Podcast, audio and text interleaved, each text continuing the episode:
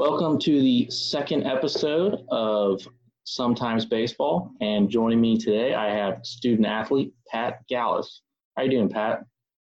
I'm doing great. Well, thanks for asking. I just got done with training. Uh, one of the few days I get off my feet.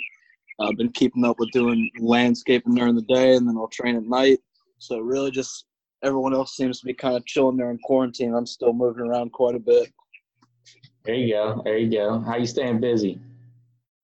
I mean, shit, man. I don't really get a break. It's you know normally I'll wake up at like uh, five thirty or six, go do uh, work at landscaping until about 12, 1.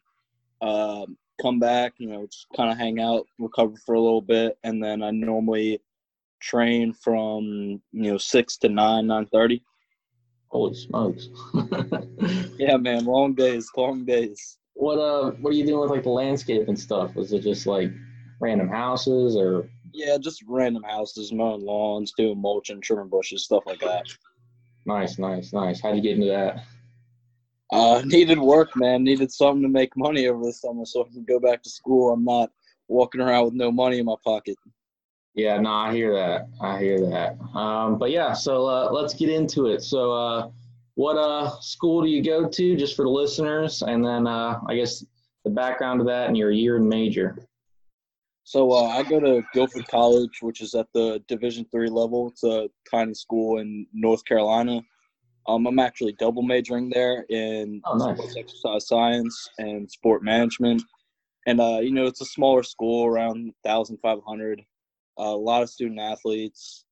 Uh, really nice campus, stuff like that. Uh, definitely enjoy my time there so far. That's awesome. Yeah, the double major life. That uh, how's that working for you the first year? Uh, it's, it's a lot, man. I'm not gonna lie to you. Try to trying to balance, you know, academia, baseball, and your social life. It's it's a lot of work, man. But it's yeah. fun. It's yeah, let's uh let's talk about that. So you do play for the college team there. How are you navigating the school life sports balance so far? So when I got there, you know, initially I was like, you know, I definitely want to, you know, it's a smaller school, you know, it you're probably going to get to know everybody, but definitely like make sure like, you know, you're definitely being social early on. And you know from we got there in like the middle of august and right around till september you know all we did was you know you'd go to class starting after the two weeks and then you just kind of hang out and you know get to meet people and start doing activities and stuff. But uh, when baseball started picking up uh, the ncaa's got like a 16 day window where we can do stuff with coaches and we always had like captain's practices before that where we you know it'd be just yeah. senior work and getting work in but i'll tell you what those 16 days man they were they are brutal. I mean, you're you're up. You know, I had eight thirty classes every day, so I'd be up. You know, eight thirty class, go eat, and then you know we would practice for like minimum four, really five to six hours a day, and then you're right after that you're showering if you can, and then rolling up to the next class. It's a lot, man. Holy smokes! Yeah, what what is the routine, the workout routines like? What they have you doing? So um, it's different obviously for position players and pitchers you know i'm just the pitcher so really we get up there um, you know you, i normally roll up to the park around 30 minutes before um, you know i get my stretching in get all my scalp works going um, i do my Driveline routine before everything and then we normally kick it off with a team stretch and then you know obviously we'd roll into throwing and then normally what we would do is pitchers we would do like bunt defense uh, just fill in with the infielders and outfielders back them up and then a lot of it's just conditioning like you know i came from high school where i didn't really have to do any conditioning but we're running we're running crazy distances every day so it's definitely a grind no yeah i think that was uh, one of the main reasons i was not uh, so great in high school was the conditioning aspect it's it's tough, man. I'm not gonna lie to you. I was, you know, when I heard conditioning, I was like, you know, we're probably gonna do, you know, a couple six yard sprints, you know, be a piece of cake, nothing I'm not used to. But, you know, when you're doing triangles where you start at home plate and you gotta haul it to right, the right field foul pole, then the left field foul pole and back, and you got a minute to do it. I mean, you're feeling it. Yeah, no, I, like that's conditioning. They can be like a little bit insane sometimes, but. Uh, Oh, it's brutal, man. It's brutal. on like the triangles, did they make you run along the warning track, or could you go right from the pole to the pole? Uh, pole to pole, so you just run straight across the outfield. Yeah, because that would add a lot of distance there. Yeah, man, it's believe me, it's it's work. Yeah, yeah. So, um, yeah, like getting into like the team a little bit. Um, how uh, how is like the talent level of the team? How are you guys feeling uh, before the season started? I mean, I'm not gonna lie to you. Like this is, you know, the, most people think you know you're playing Division three. You know, it's gonna be pretty similar to high school, but you know, I've got I'm playing with dudes far more talented than that. Like I'm playing with dudes who are just like extremely crazy freak athletes. And like I played in a good high school conference. You know, the WCAC isn't no joke. You know, where there's in the 2020 class this year, especially, they've got you know seven guys projected to go in the top five rounds. You uh, know, yeah, that's crazy. I would face my pitching, but you know, high school hitting like it wasn't anything crazy, but especially as a pitcher, once you get to the college level, I mean, the hitting, the hitting improves severely. Like you know that that ball like an inch off the corner, you know, those those hitters aren't they're just taking that. They're spitting all over your pitches and you know, you have to you really have to learn how to hit your spots in college because if you don't, you're going to be in a world of hurt. Oh yeah, no, I think that was another one of the reasons I just didn't make it was uh granted I really didn't put in that much effort, but at the same time like I couldn't hit my spots. Like I walked everybody. Um it was either a walk or a strikeout and that was pretty much my pitching career. You know, unless unless you're throwing around 90, you know, that's that's not going to help you out. Yeah, yeah. Jeez, but um, yeah. So like, and like the talent level, uh, I guess would severely improve just because of the. Uh, I guess you guys just put in so much work. Is that it, or? I mean, you know, what? So this is the biggest thing that I wish I actually knew going into college you know, I came, my high school coach, phenomenal coach. You know, to this day, I think he's by far the greatest baseball human I've ever interacted with. Yeah. The college level is completely different, especially at my school. You know, there's there's nothing really going into player development. It is, you know, it's a business. It's, you know, how are you going to help me win? So it's uh, what I wish to know going in is you can't be scared, especially as an incoming freshman. You know, you're thinking you got to learn stuff. You don't want to step on anybody's toes.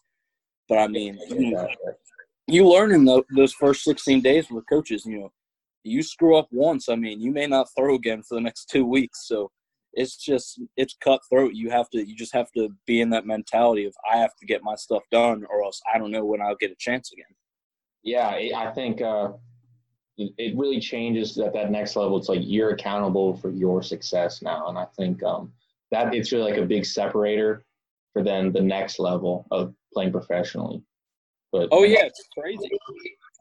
You know, especially I don't even know once you're at the pro level and you know teams are investing in you. I think once you go after high school, you know, after like till high school, it's just the pure sport. It's just the love of the game. Once you get to financials and all that stuff, even at lower level colleges, especially the pros, when teams are investing money in you and you have to keep, you know, a successful business running, you know, it's not they're not worried about hurting your feelings. It's can you help me get wins which lead to money? And if yeah. you can't, then it's not it.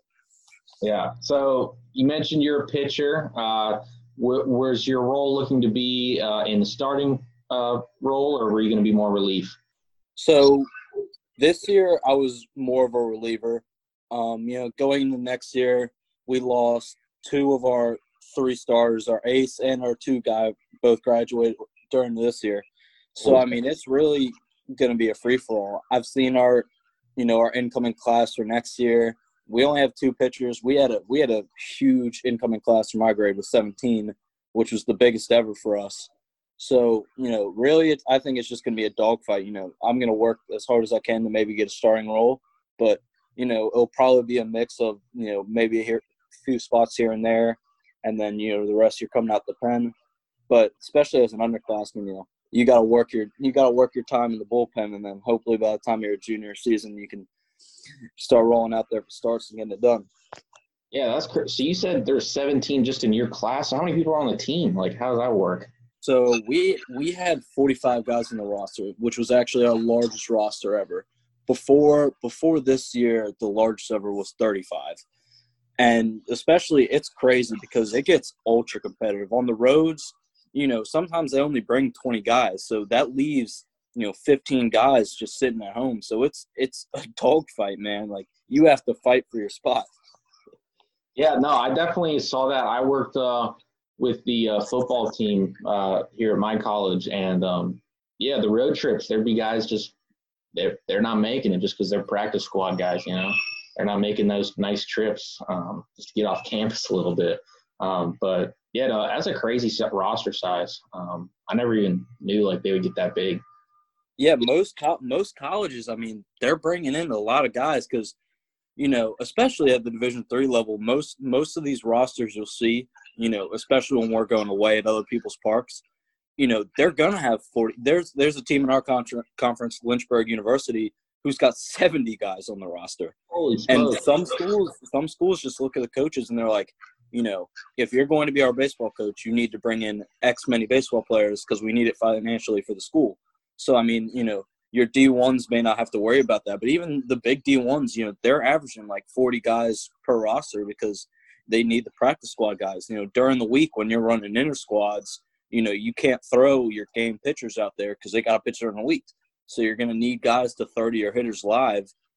So you'll have a, you'll have a lot of pitchers just you know may not ever get in the game in their first two years, honestly, but you know you just have to embrace the role of it and you just got to eat it and maybe one day you'll get your chance.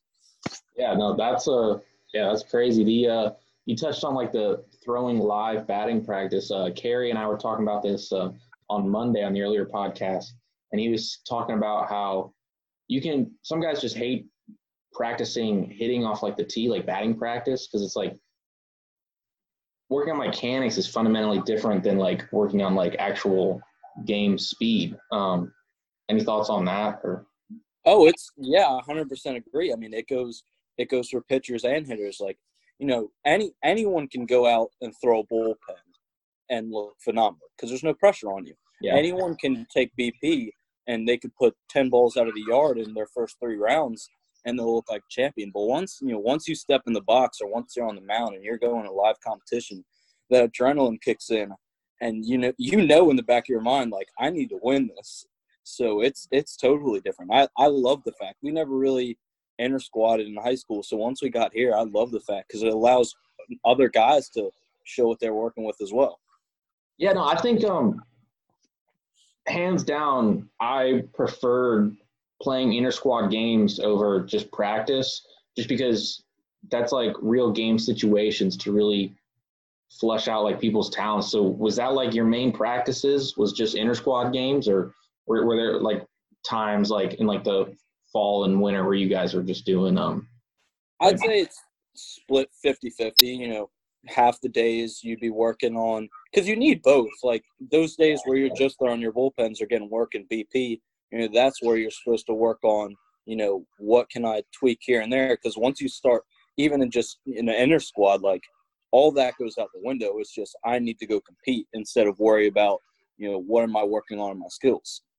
Mhm. So, would you guys have like how was like technology used? Did you guys have like video you guys were looking at to, for like the hitters and pitchers, or was it what was that like?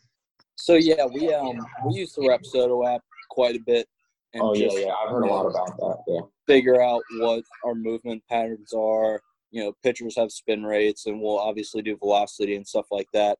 But um, compared to most programs, I'd say we're more more or less on the technological side. I wish we personally, I wish we had more. I think that stuff is doing wonders for the games today. You you look at the teams who are ultra competitive, or even just elite college programs. You know, they're learning, they're using this technology to learn how their athletes work and the more the more information you have, the more likely you're going to succeed. So if you have an extreme Sonny Gray, for instance, I was watching an interview with him the other day. He has he's in the top one percent of spin rate in the major leagues. When he went to the Yankees, you know their philosophy is fastball up, breaking ball away.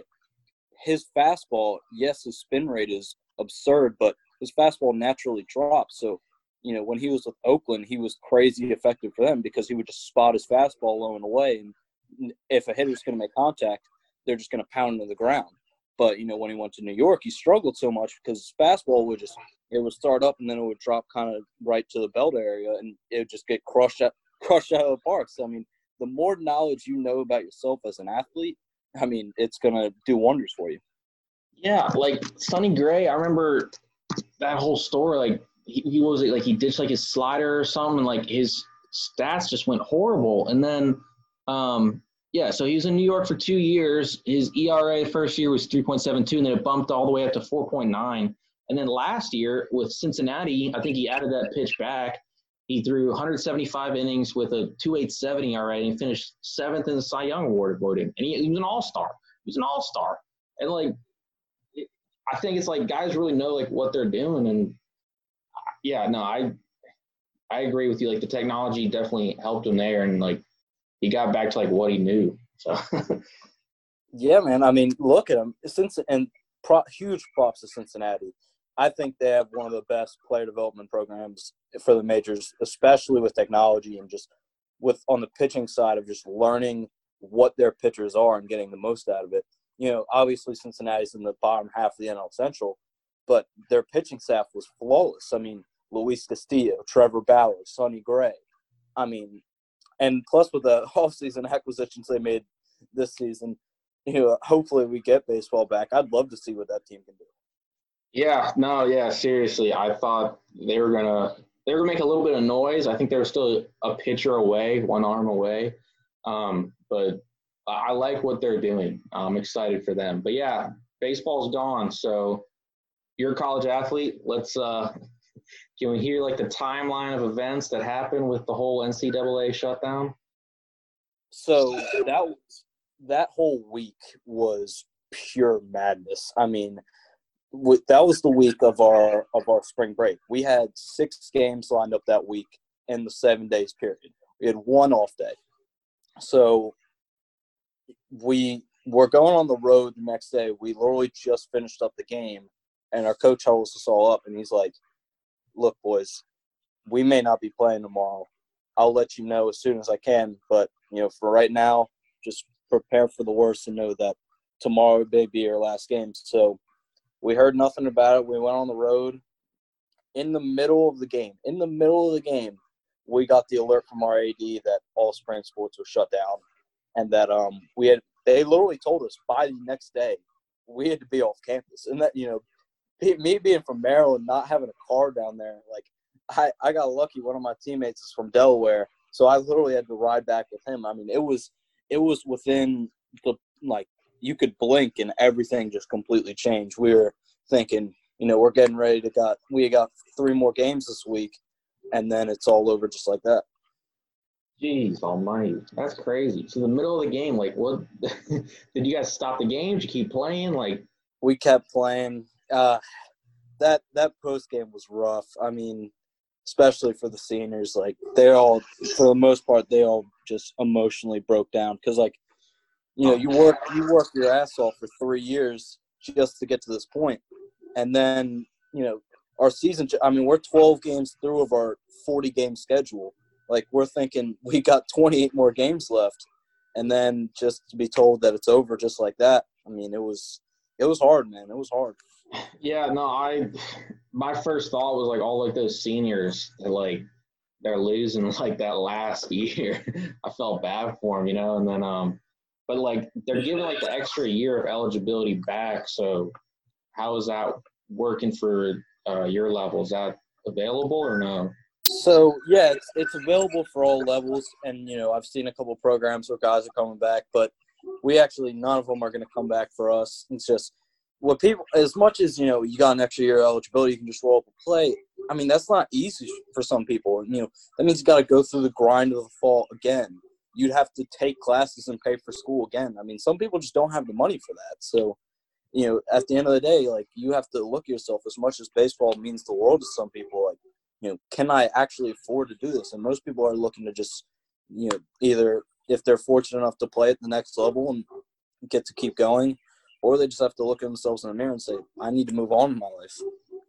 Yeah, no, it, like there's so many factors that go into it 100%. Um, but yeah, no, that's a crazy story.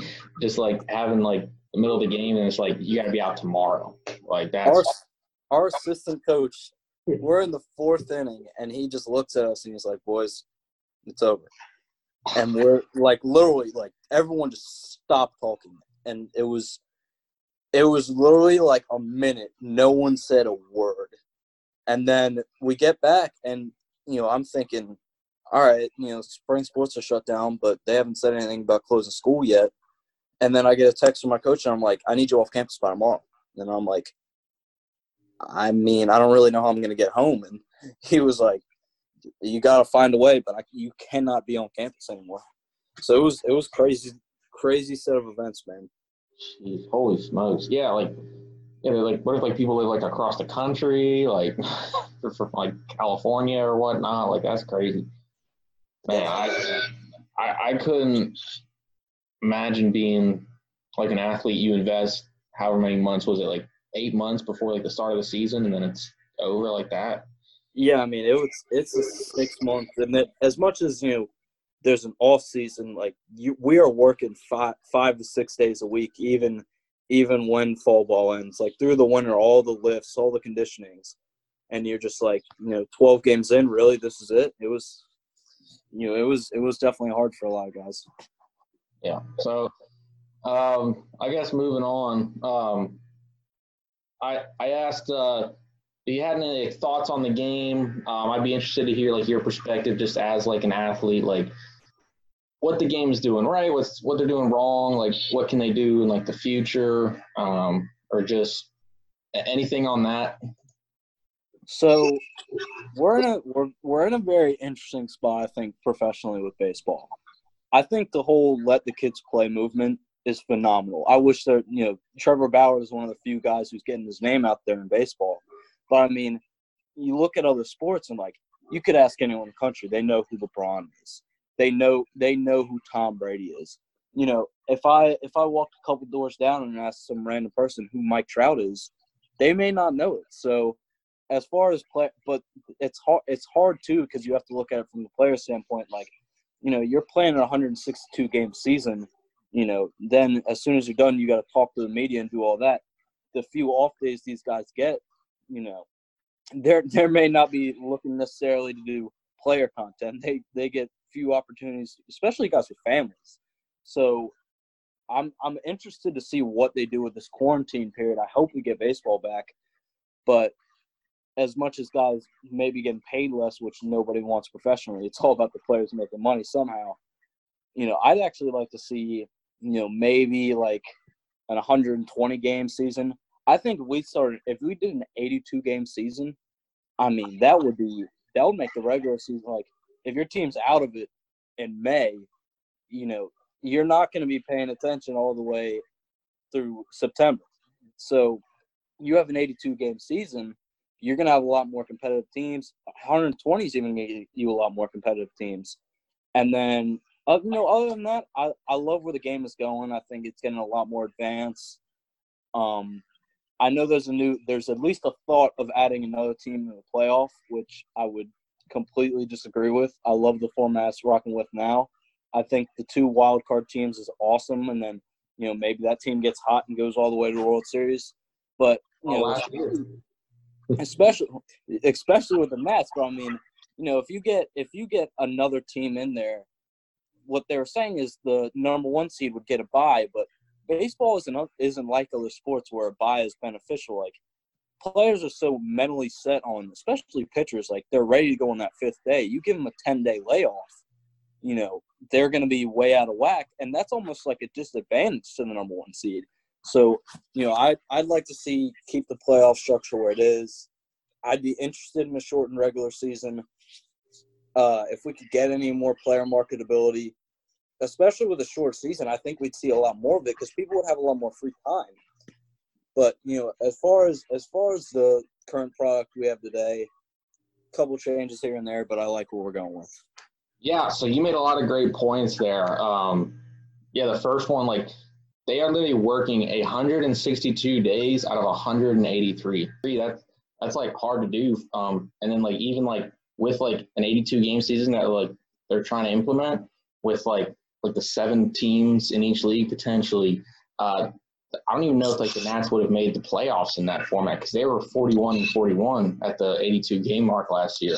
And so, like with that in mind, like you're looking at like a completely different playoff um, result.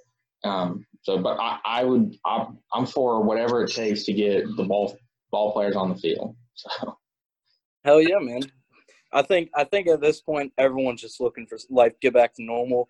And you when you think of summer, you're you're ready for baseball, man. You know, baseball is time to shine, and especially like you know when you're sitting in July, the middle of summer, you know, stuff just the days seem to be getting longer. But especially for me, like I love sitting down and watching the home run derby. I love watching the All Star game, Futures game, everything they're doing in that week.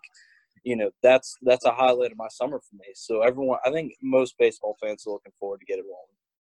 Yeah, no, and like you also touched on like the routine aspect of it. So like how like the, the first seed we get a bye, that's like a really like a disadvantage. Um, and so yeah, like it, I think I remember Trevor Bauer talking about this or something, how he was speaking out against like what Manfred was saying. Um, but uh, yeah, no, it, like it, it really is an interesting aspect of the game that I really don't think they should touch too much on. The wild card game is beautiful. Um, I was actually able to go to like the Nats uh, Milwaukee game last year, and that was the best moment of the last year for me, like by far. it's better than them winning the World Series in Game Seven. Like that was awesome. The three run base, like those are like the moments you want to happen with like a one game playoff. Yeah, I mean, think about it. You know, we're if we're rocking a, a three game series right there, even for the wild card, like that last inning, you know, that last inning may never happen in the Nats. Like, you know, they get Ryan Zimmerman gets on with like a broken bat single, you know, and then everything keeps rolling and rolling and rolling. And then Milwaukee's right fielder, you know, completely misplays a routine ground ball for him. You know, if he knows if he knows there's a tomorrow, that may never happen. And those games often, you know, those are the ones you look back in the playoffs because they're like the players know like this is this is game seven. It's just you know we either win or there's no tomorrow, and you never know when you're going to get that chance again. So like you look at Milwaukee, like their window, you know, probably started I'd say two years ago. You don't know if they're going to be able to get back. Like especially with Milwaukee, like they're not a they're not a huge market team, so you know those few opportunities you get, you have to capitalize on. I think the players know it, the fans know it, and I think it just brings a lot more excitement to baseball. Yeah, I I agree. It, really does. Um, but yeah, so moving on now to another exciting thing. So today in baseball history, uh, this actually happened last year today. Uh, this is a pretty funny story, but Rajai Davis, uh, he at 5 p.m. he's taking batting practice with the Syracuse Mets in Allentown, Pennsylvania. So he's getting ready just for like the game that night against the Lehigh Valley Iron Pigs. So at, when he's taking the batting practice, he gets news that he's been called up to the major leagues for like the Mets. So what he does is he gets an Uber driver to take him to Citi Field, and that's a two-hour drive. and he arrives there in like the third inning. He gets lost on his way to the clubhouse and has to ask for directions. Then he finally meets his managers and teammates in the fifth. Um, he's in uniform. And then in the bottom of the eighth, he's sent up to pinch hit, and he hits a three-run homer off Sean Doolittle of the Nationals. Uh, and then Mets actually scored six runs in that inning to win the game they came back, and I just think that's a hilarious story. Um, well, let's, let's just put out how crazy this is. You know, Raja Raja has obviously been in the league for quite some time. He's a vet. He knows what's going on with this stuff. You know, he's, he's getting ready to suit up for a regular minor league day. You know, regular routine routine at the park.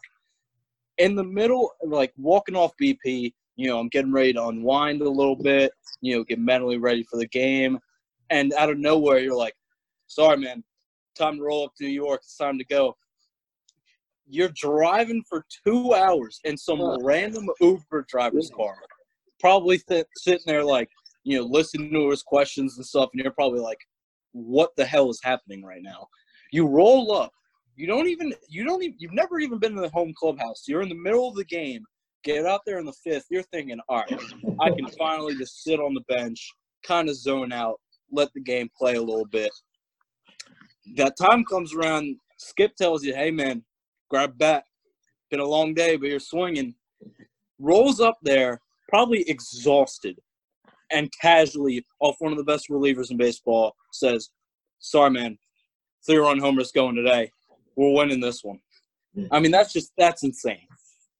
Uh, yeah, it was one of my favorite stories from last year, even at the expense of the Nationals, just because like that that's so funny. It reminded me of uh, I don't know if you remember or you've heard of this story, but a guy actually got hits for two different teams in one day because he played like a day game for maybe like the Cubs or something, and then he got traded, and then he made it to the other team by the time their game started, and he got a, a hit there. That's crazy, and that goes back to the business of baseball. Like you never know where you're going to suit up. It's just go out and perform. I mean, I'd never heard about that, but that's crazy. And you rolling up to a day game with the with the boys or one game, getting a casual knock, and then you get the call, and it's like, got to go do it again somewhere else, man. Yeah, that's, crazy that's wild. And I think that's kind of like the fun part of uh, the game. but oh, uh, dude, I I love the craziness, man. Especially when we get to the trade deadline. That whole week, you have no idea what's true, what's not, and you're always thinking, um, I don't know if my team's in contention or not, but I would love to have this name on my team. Like it's crazy. That's I that's one of my favorite points in the season because you never know what's going to happen. It changes people's seasons. Oh yeah, it was my favorite part of. It's my favorite part of this year every year. Um, just seeing like all like the deals that happened. Like last year, like the shocker was Zack Greinke to the Astros. I remember I yeah. like I remember, I remember looking at that trade too, and I was like, you know what? What are the They're they're. I'm already thinking they're one of the premier teams in the AL. They got a hell of a staff, and then they're just gonna throw in Greinke to it, and I'm thinking I mean, they've got it done. I mean, at the time we didn't know that they already had it done, kind of. But I mean, throwing throwing a three headed monster out there, you know, yeah. thank God the Nats were able to beat him because I wouldn't have been able to stand the World Series ring for him. But I mean, it's crazy, man. Yeah, no, like the way it all happened and shook out, I'm crazy deal, and then it worked out on like the Nats' favor. Uh, but I guess getting into more of uh, your playing career. So obviously you grew up playing baseball as you now play at the NCAA level. So do you have any like memorable memorable moments on the diamond? As far as memorable moments on the diamond, um, I gotta say where my first my first one and probably if not my all time favorite was my second favorite. Um, 12 years old up in Cooperstown, the whole week, man. I'm all I'm thinking from getting there is, all right, short fences, power lefty. Let's get it done. Let's ha- let's leave with like a bag full of baseballs.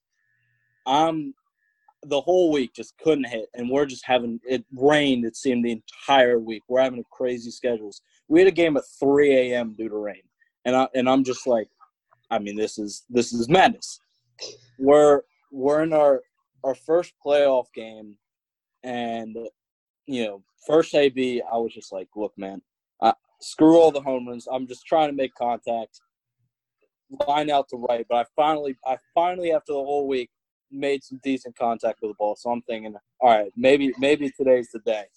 And then next day B, finally do it backside left field, and I'm running around first, and I see my dad there, and I'm like, this is awesome. I mean, it can't, it can't get better than that. But um, other than that one, I'd say probably if not tied the number one um, was this past year at the council. Um, obviously pitching against your distinguished alumnus school, Gonzaga. Not not a big fan of mine to begin with. Then unfortunately didn't get in there academically, so already already had a little bit of motivation going up against them. And that going to that game, I'm just for some reason like I'm just feeling weird. My bullpen was terrible, and I'm like, this is gonna be just a bad start day and the first inning get through, second inning get through, and we keep rolling until the seventh inning. And I only I've only given up one hit, and I I had no idea what was happening.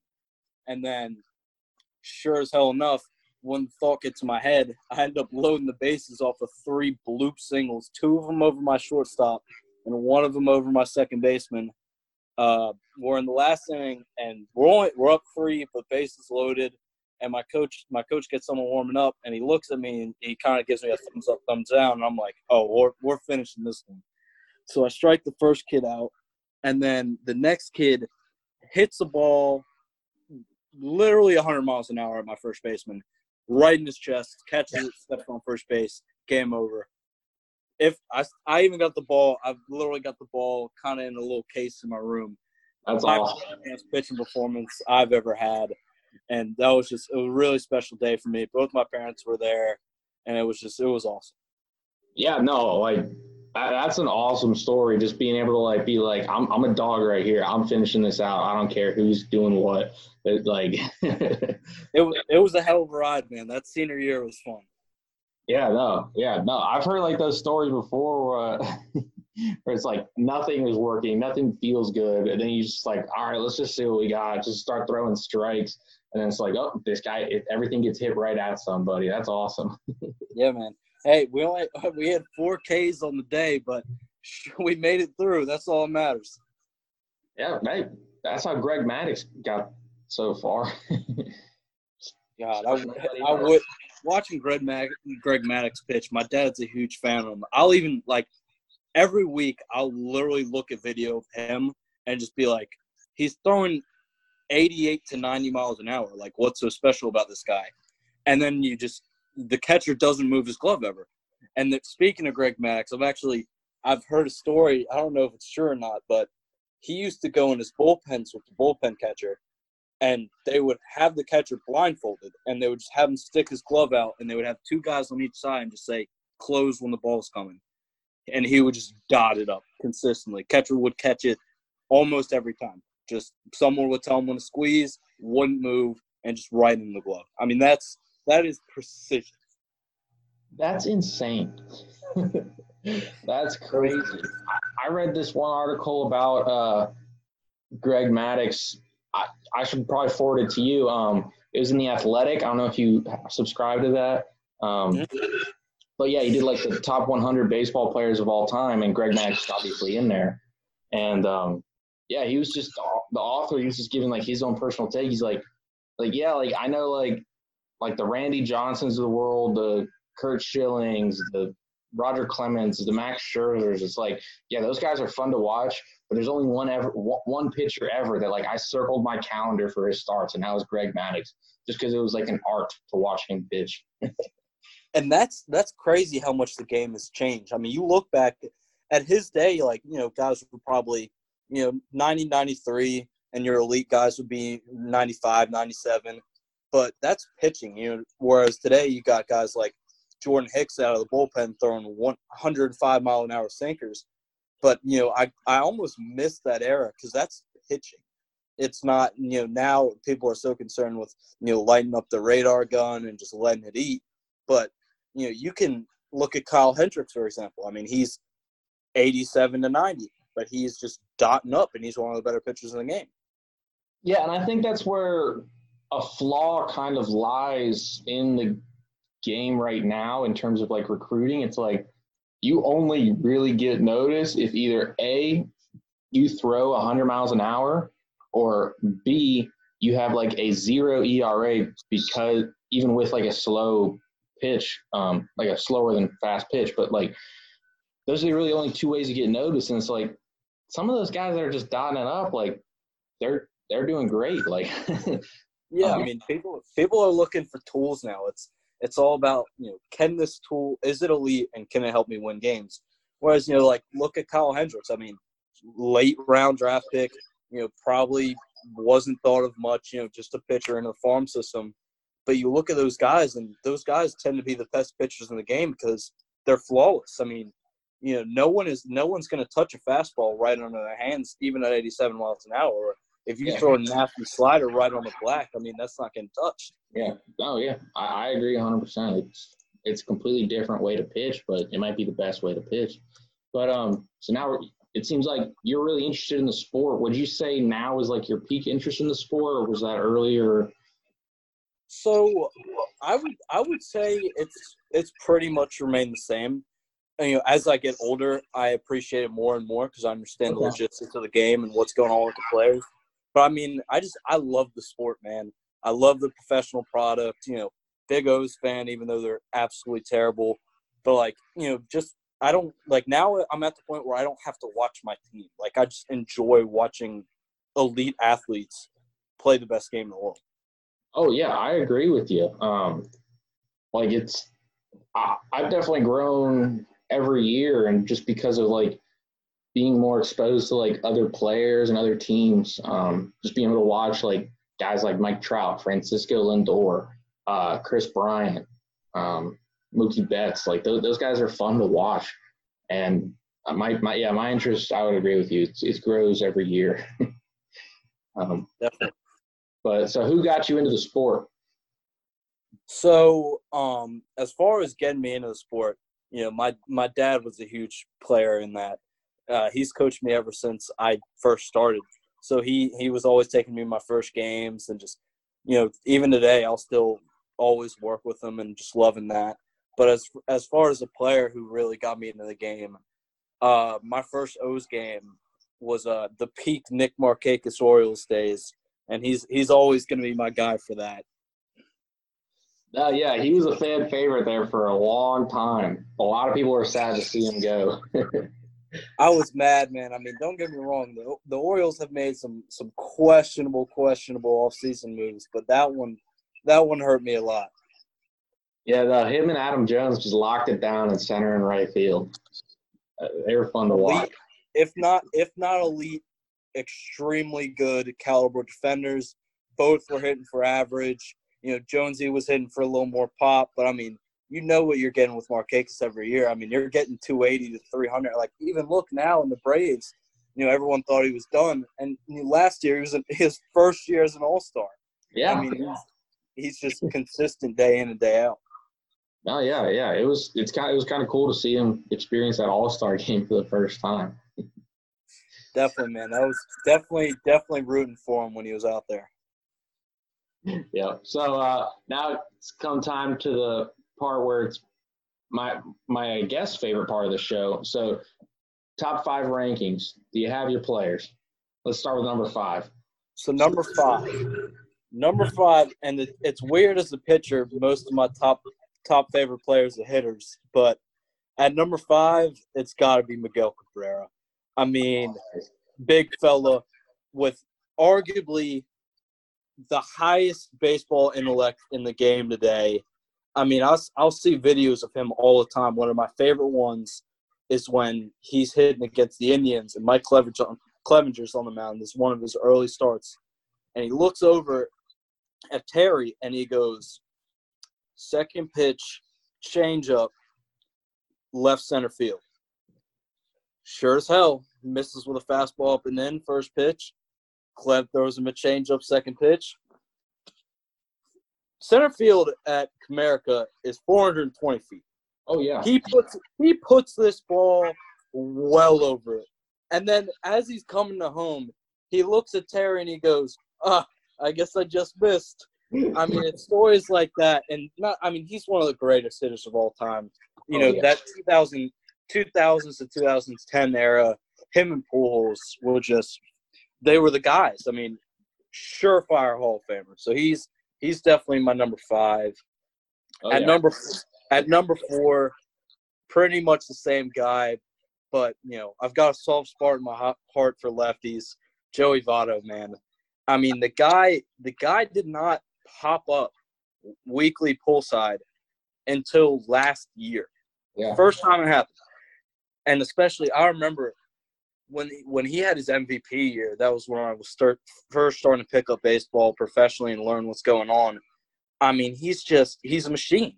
You know, he's gold glove defender, hitting 300 with, you know, 25 to 35 home runs. I mean, just elite elite first baseman. Definitely a favorite player of mine.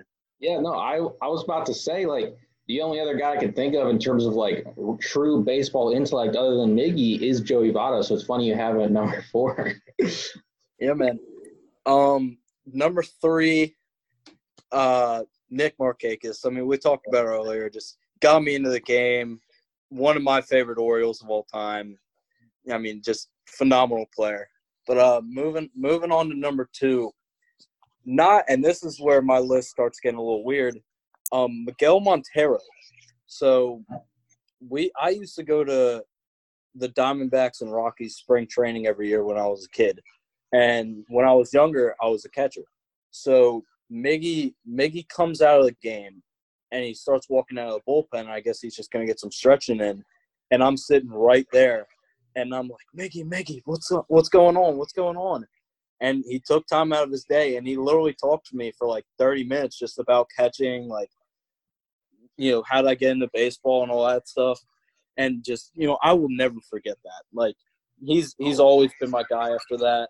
And just, I, I love those kind of things, man. Like, those players, they have such an impact on kids and getting them into baseball. And it's moments like that, like, you'll create fans forever. Yeah, yeah, yeah. How old were you? I was, I think I was only ten.